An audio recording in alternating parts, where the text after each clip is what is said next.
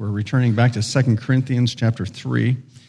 And um, as you're doing so, let me just encourage you, those of you who are, uh, have signed up and, and have committed to praying the prayer covenant for yourself and at least one other person, let me encourage you not to give up.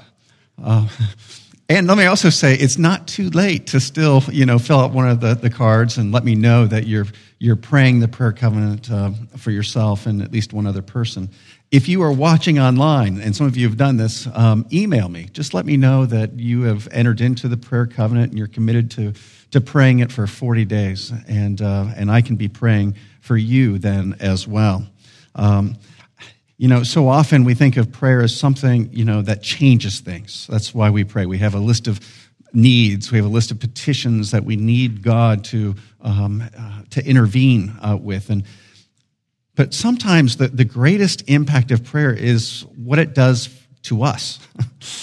As we're engaging and wrestling with the Lord in prayer, as the Spirit brings things into our hearts um, to pray for, sometimes the Spirit brings things into our hearts that just suddenly click in about myself or, or a message that the Lord has for me. Um, and so prayer is not just about changing things, and it may be more about changing me as we pray. And so let me encourage you uh, do not give up, do not lose heart. Um, it is worth it. You will reap a harvest. Now, as we, we come, uh, we return to Second Corinthians, uh, Paul's working through now this fairly high level discussion concerning um, the glory of the covenant. Okay, so that's really the topic here.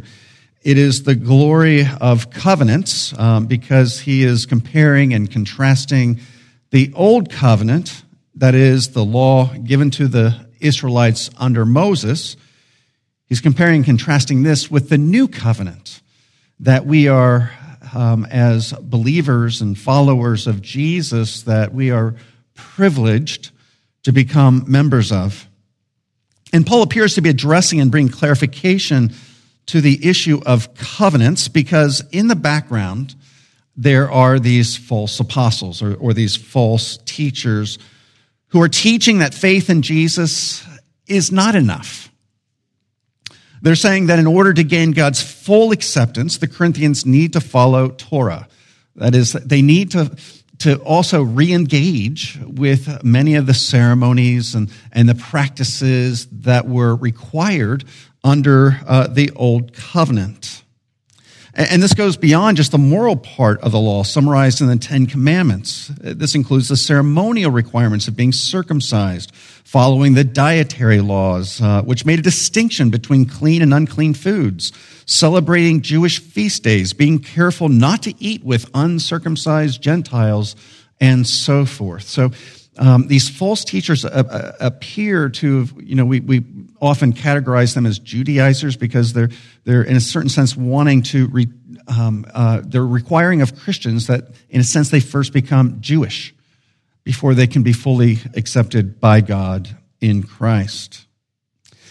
And so, all the, so what Paul is doing to the end of chapter three is he's comparing, he's contrasting uh, the new covenant arrangement uh, with the old. He wants his readers to see that the Old Covenant was never meant to be a permanent arrangement and that it was, in many respects, quite limited. And through the Old Covenant, though it was glorious in its own right, it pales in comparison with the glory of the New Covenant. So, I'll just say a couple things. This is a difficult topic. Okay, so don't expect that you, you kind of get it, you know, as we just work through this. This is something you're going to want to um, uh, really ponder over time. You, you want to ponder the nature of, of covenant in general, and, and the difficult um, question is how it's working um, throughout scriptures and how covenants work and um, are they all the same or are there differences and distinctions and if so what are those differences and how does the covenant work with new with New Testament believers, with uh, Christians, and and uh, fo- with followers of Jesus in this church age. These are all very difficult questions. So if you kind of come away feeling like this is confusing to me, well, you, you want to see this as an introduction and you want to continue to ponder it because what the Bible does um, tell us is that it's worth thinking, it's worth appreciating and understanding. And sometimes the application is, you know, do this. Um, very practical, yeah, to, a to-do list of things that you can um, practice in your daily life. In a passage like this, I think what God wants us to, to begin to enter into is simply to understand with the mind and with the heart and to appreciate the glory of the new covenant. There, so this is where the, the, application at least starts. And, and I think God just really wants us to understand what covenant um, is about. So that's where we're going. Um, we're talking about the glory, especially of the new covenant uh, in comparison to the old. Would you stand uh, for the reading of and hearing of God's word? This is 2 Corinthians 3, verses 7 through 11. Paul writes Now, if the ministry of death, carved in letters on stone, came with such glory that the Israelites could not gaze at Moses' face because of its glory, which was being brought to an end, will not the ministry of the Spirit have even more glory? For if there was glory in the ministry of condemnation, the ministry of righteousness must far exceed it in glory. Indeed, in this case, what once had glory has come to have no glory at all because of the glory that surpasses it. For if what was being brought to an end came with glory, much more will what is permanent have glory. Let's pray. Almighty God, grant us, we pray, Lord, ears to hear hearts that understand, that we would, Lord, by your Spirit, you would enlighten our minds, that you would kindle our hearts, that you would increase our faith as our steps are directed by your Spirit. And so, Lord, we pray for your illumination into your word. We pray it for the sake of Jesus. Amen. You may be seated.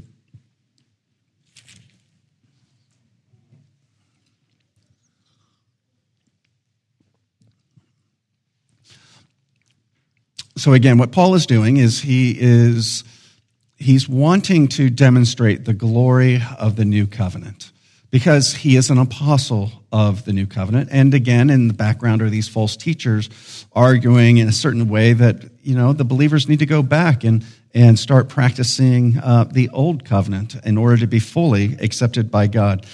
And so that's what gives rise um, to this text. And I'll just um, let you know in advance, I'm only going to get to the first two points on your outline. So if you need to go beyond the third point, feel free, because um, I'm going to wait till next week. So this is part one, we'll put it that way.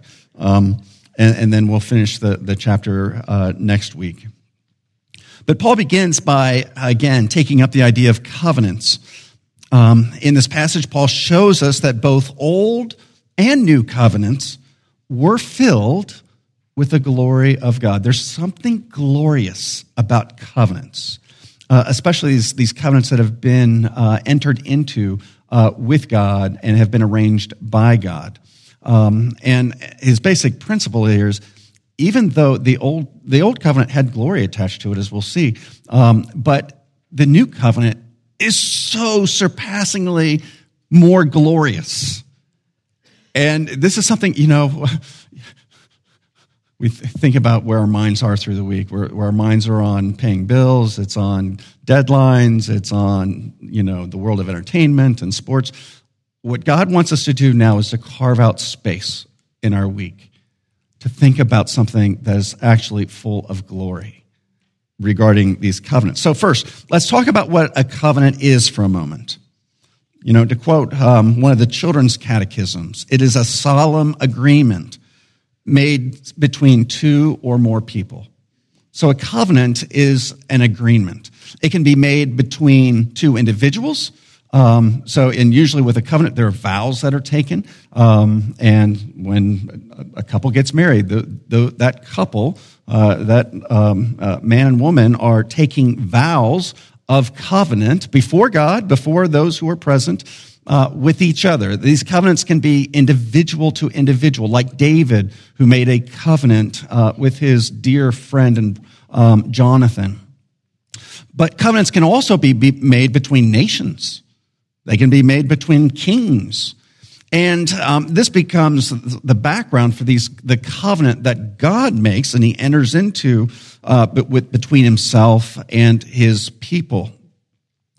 Indeed, um, the covenant made between God and the Israelites through Moses at Mount Sinai is modeled on the treaties made between great kings and lesser kings within the ancient world. These covenants have come to be known as a suzerain, the great king, vassal, the lesser king, who pretty much has no choice if they want to survive, but to agree to the terms, um, uh, a suzerain vassal treaty. And so we're interested in, in the covenants that are made between God and his people. Now, And just to back up, there are several covenants in the Old Testament that God makes with either individuals or a group of people. You can think of uh, the, the first covenant is the covenant, though that language is, that terminology is not used, but you know, if it sounds like a duck and walks like a duck, it's a duck. Well, that's the way theologians look at God's arrangement with Adam and Eve in the garden. God made an arrangement, a covenant arrangement that had promises. It also had curses. You know, um, uh, don't eat of the tree of the knowledge of good and evil. The day that you eat of it, you shall surely die. That, that's kind of covenant language. Um, and, and implicitly, the idea, as long as you see that tree of life, that's the promise. As long as you maintain your fidelity, your obedience to the commands of the great king, your creator, um, that tree of life stands as the reward before you. God makes a covenant with Noah, um, and then later with Abraham, the great, you know, covenant with Abraham.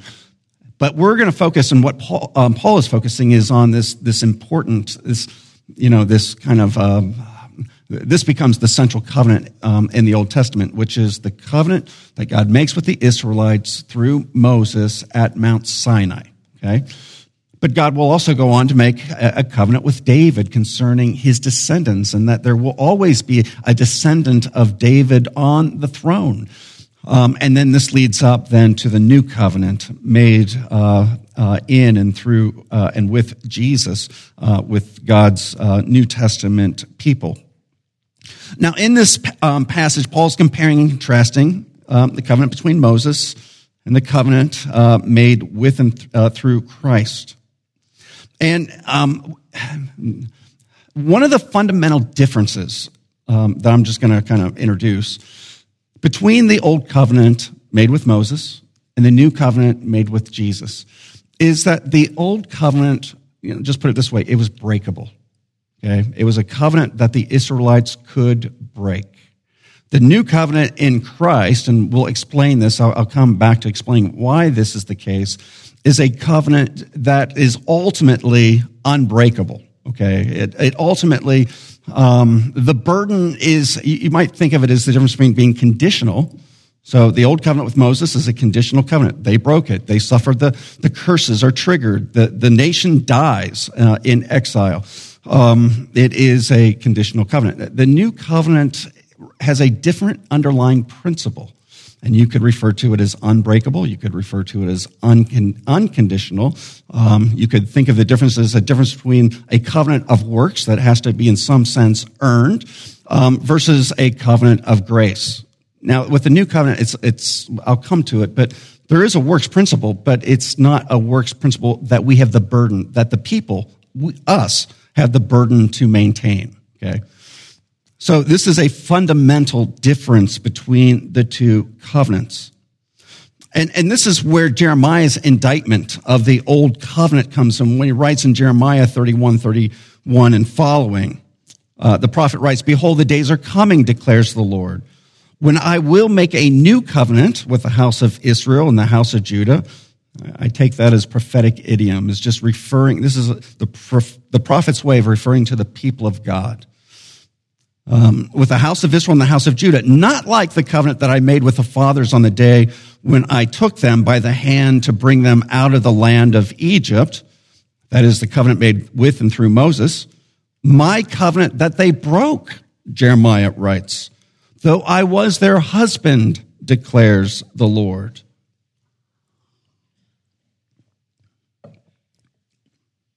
The old covenant was breakable. It was conditional in a fundamental way.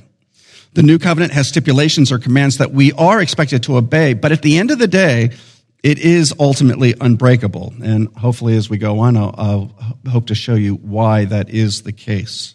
And that's part of the glory. As part of the glory of this new arrangement, this new relationship um, that God has entered into with us in and through Jesus. And so in 2 Corinthians um, verses 7 and 8, chapter 3, Paul uh, refers immediately to the old covenant as a ministry of death. And he writes, Now, if the ministry of death carved in letters on stone came with such glory that the Israelites could not gaze um, at Moses' face because of its glory, which was being brought to an end, will not the ministry of the Spirit have even more glory?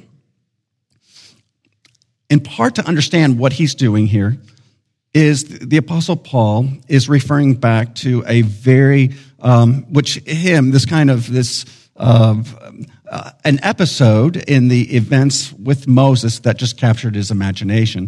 And he uses this as an illustration that though there were great limitations with the old covenant nevertheless he was glorious and and the example he uses as a literal example of the glory of the covenant is the second time. Because the first time Moses went up to get the, the Ten Commandments on his way down uh, from the mountain and back to the people, he hears them partying and celebrating as they're dancing around a golden calf. And he immediately throws his, you know, he has, he just gets so, he goes into a rage and he, and he throws and breaks the, the tablets of stone and 3,000 people die. I mean, even before he gets back to the people, they've already broken the terms of the covenant. And so Moses goes back um, in order to renew the, this covenant to Sinai, and God gives him a new set of tablets, uh, two new tablets with the Ten Commandments engraved on the tablets of stone. And when he comes back, um, he comes down the mountain back to the people. He doesn't realize it apparently, but his face is radiating the glory of God. And this terrifies, this is terrifying to the people. Um, and so he speaks to them for a, a, moment, but then the leaders come to Moses and say, you got to do something because the people cannot stand to be in your presence with your face radiating. And it apparently wasn't just light, but it was some sense of God's glory, his holy grandeur glory that just made the people deeply uncomfortable because they knew that they were not holy. And so at the end of the day, what oh, um, Moses ends up doing is he covers his face with a veil in order to shield the people from the glory that is radiating from his face. This is a literal example of the glory of the old covenant. But he could have also moved to the, the non literal glory. That is, that the law was this glorious demonstration of God's wisdom as, as Israel's true king. Because in the ancient world, part of the glory of a great king like Hammurabi, many of you are familiar with the Code of Hammurabi, was that the great king could supply his people with a glorious law that would arrange and bring order to the society. And so the law itself, and if you compare say, the Old Covenant with Hammurabi's code, the, the Old Covenant, it, it's so much more, there is so much more wisdom um, in, in the Old Covenant in comparison to the Babylonian code. But with that said is that there was a glory in the presence of this law. And more than this is it was a demonstration. It was a communication of what God's moral nature is like. And so God is revealing himself through the moral codes of the Old Testament law, um, which was also glorious that the Israelites, of all the peoples of the earth, were privileged with the granting of this law. It was glorious to them.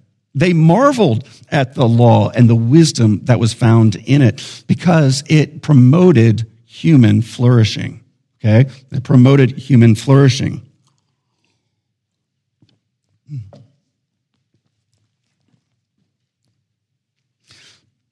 And so the point that Paul is making here is this. If this was a real and genuine glory, that there was real glory in the old covenant, how much more, he's asking, uh, how much more glory is there attached to the new covenant, as Paul describes it, the ministry of the Spirit in verse 8? And that's an interesting question, because when we think of the new covenant, and if someone were to say, why is the new covenant glorious? What would you say? How is the glory of the new covenant revealed to us? And at least what you want to appreciate is the fact that if the old covenant had this glory attached to it, how, and this is just Paul's reasoning here, how much more glorious is the new covenant that has a better mediator, Jesus, with better terms and better promises. And so that's where he begins to lead, is to help us unpack where, how are we to understand and appreciate this glory? And the first answer is this, and, and he runs through like six um, uh, reasons, and we're only going to get through one here. But this may be the foundational piece. The first answer is this whereas the old covenant brought condemnation, this is point two on your outline, the new covenant brings righteousness. Okay, at the end of the day, this is, this is just huge in terms of how these covenants, the limitations of the old covenant, as glorious as it was, um, in comparison with the glory of the new covenant. Now, Paul has already referred to the old covenant as that letter that kills in verse 6. In verse 7, he refers to it as a ministry of death. And in verse 9, we get a little closer to what he means when he refers to the Old Covenant um, as the ministry of, of condemnation. So he's, he's continuing to describe what he, he means by the limitation and what, how he understands that the Old Covenant actually uh, brought death, it brought a curse. Well, what does he mean? He doesn't mean that the law was somehow evil. He doesn't believe it was deceptive or that it was corrupt. Indeed, in the letter to the Romans, Paul writes, So the law, referring to the law of Moses, is holy. The commandment is holy and righteous and good. Whatever limitations were connected to the Old Testament law, it, it didn't have to do with the law itself, at least not the moral uh, aspect of the law. The problem here that Paul is speaking of is, is, again, it's not the law itself exactly. Rather, the problem has to do with the human inability to keep the law.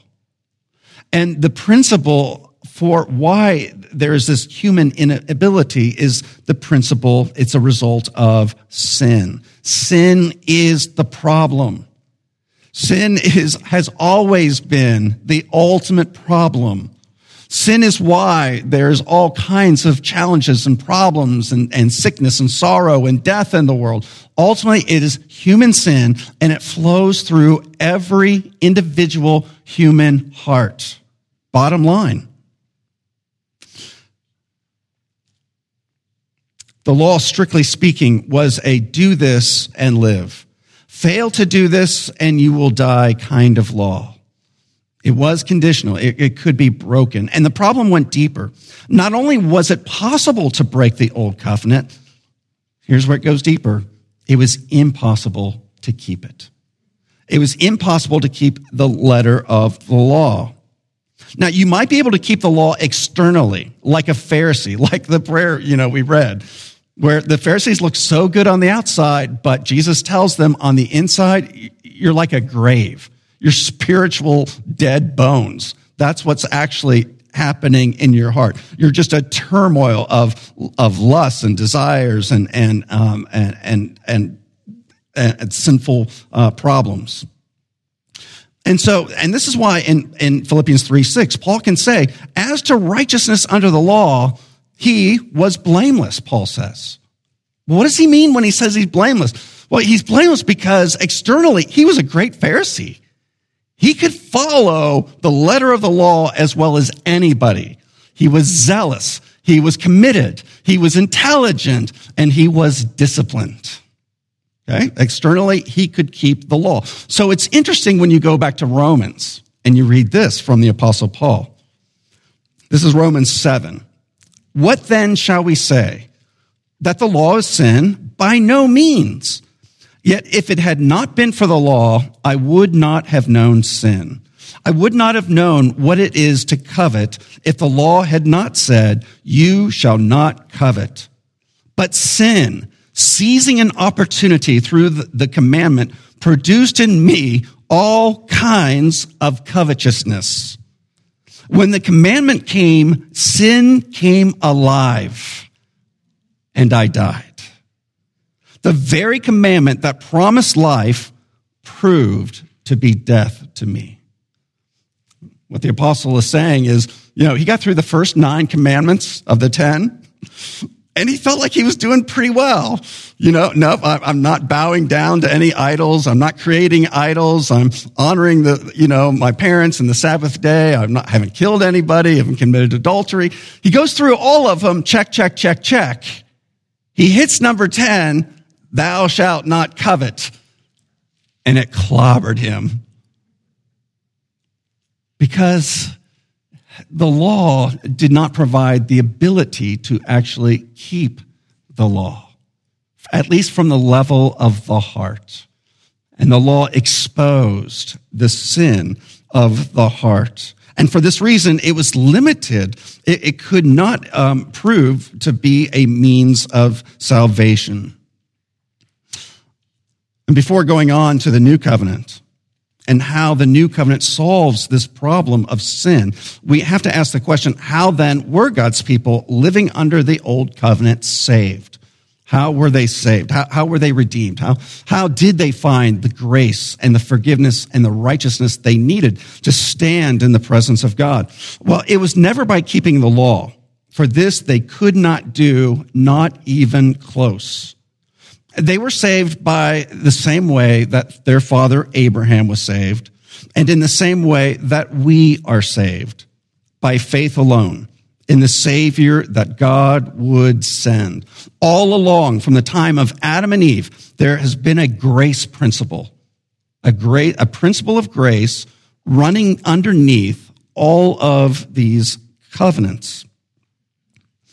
And this grace principle essentially was this, that if you placed your faith, if you believed in the promises of the coming Savior, and there were um, promises and prophecies, and, and within the Old Covenant law itself, there was the entire sacrificial system. There were the feasts, especially like Passover, that pointed to the coming. See, animals could never really take away sins. That's what Hebrews tells us.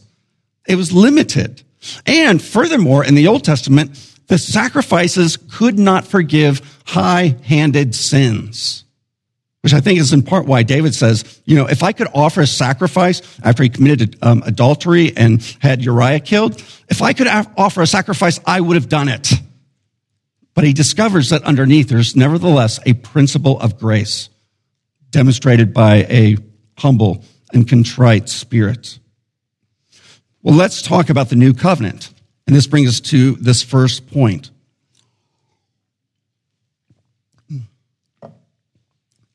The new covenant works in two directions. It's designed in such a way so that the blessings of the covenant are guaranteed and that the principle of divine condemnation is removed. Okay, how?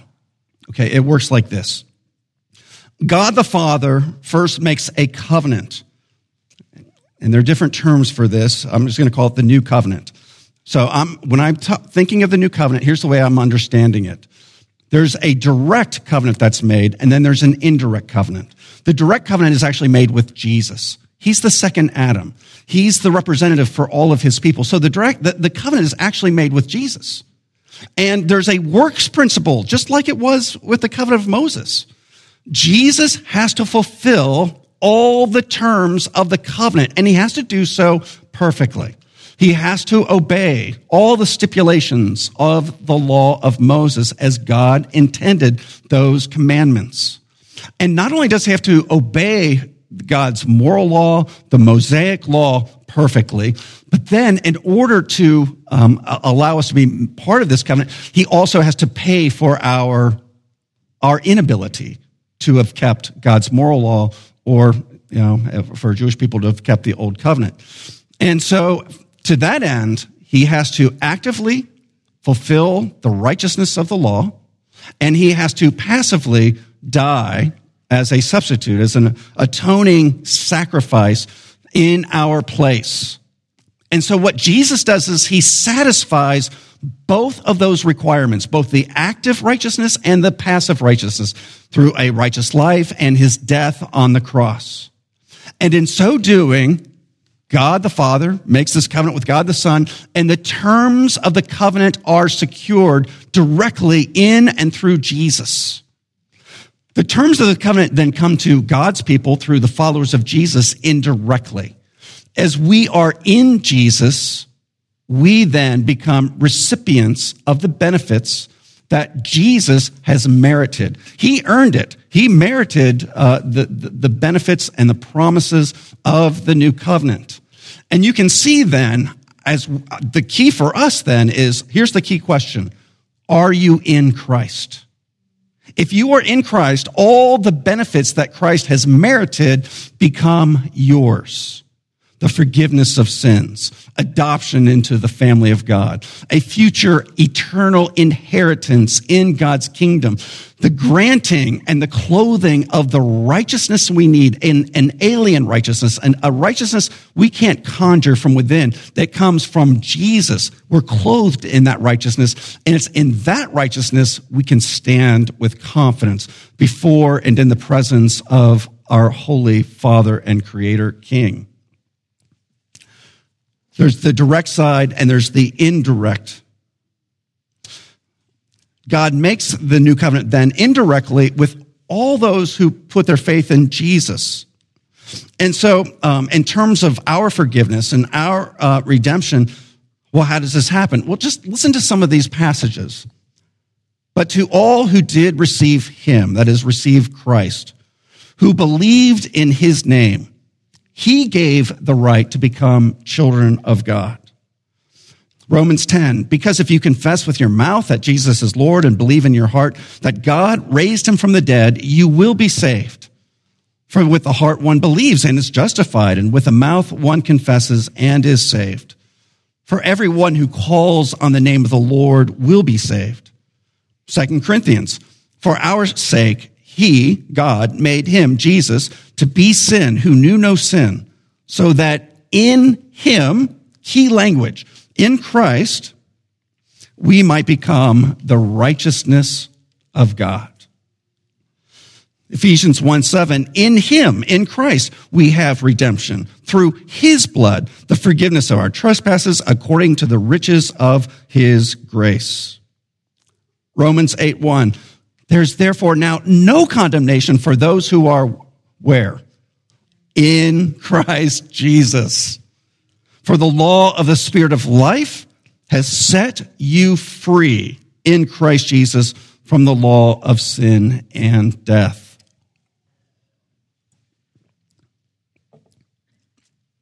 So here's the critical question Are you in Christ? And that's an important question. It's not to be taken for granted. It's not to be answered quickly. And this is where works do come in for the believer. Because if we are in Christ, then here's what this means. It means that the Spirit of God has changed your heart. The Spirit of God has brought your heart, which was previously spiritually dead, and has resurrected it and brought it to spiritual life. And the evidence of that spiritual life is that Jesus now does not seem narrow. He doesn't seem foolish to you.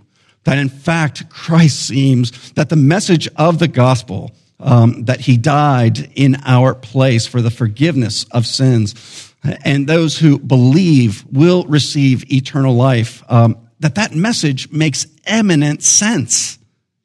That's a sign that the Spirit Like you can even feel it now that the Spirit is at work in your heart. But this is also where works are. So, you know, this is complicated. Works are, in a sense, necessary within the new covenant. Well, what do I mean? They're necessary not to maintain our relationship. That's done by Jesus. But they're necessary to affirm. They're necessary to confirm that we are, in fact, in Christ.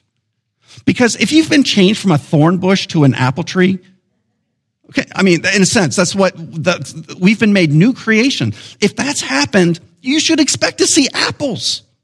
And if there aren't apples there, you're more than likely self-deceived. So um, transformative is the work of the Spirit within our hearts and within our lives. It doesn't mean we're ever perfect, and so there always, you know, this call to confess, and that's also a demonstration uh, that the Spirit is present. When we feel the conviction of the Spirit, and we're like, "Oh Lord," like you know, the the, the tax collector, have mercy on me, a sinner that's an evidence that the Spirit of God resides within us.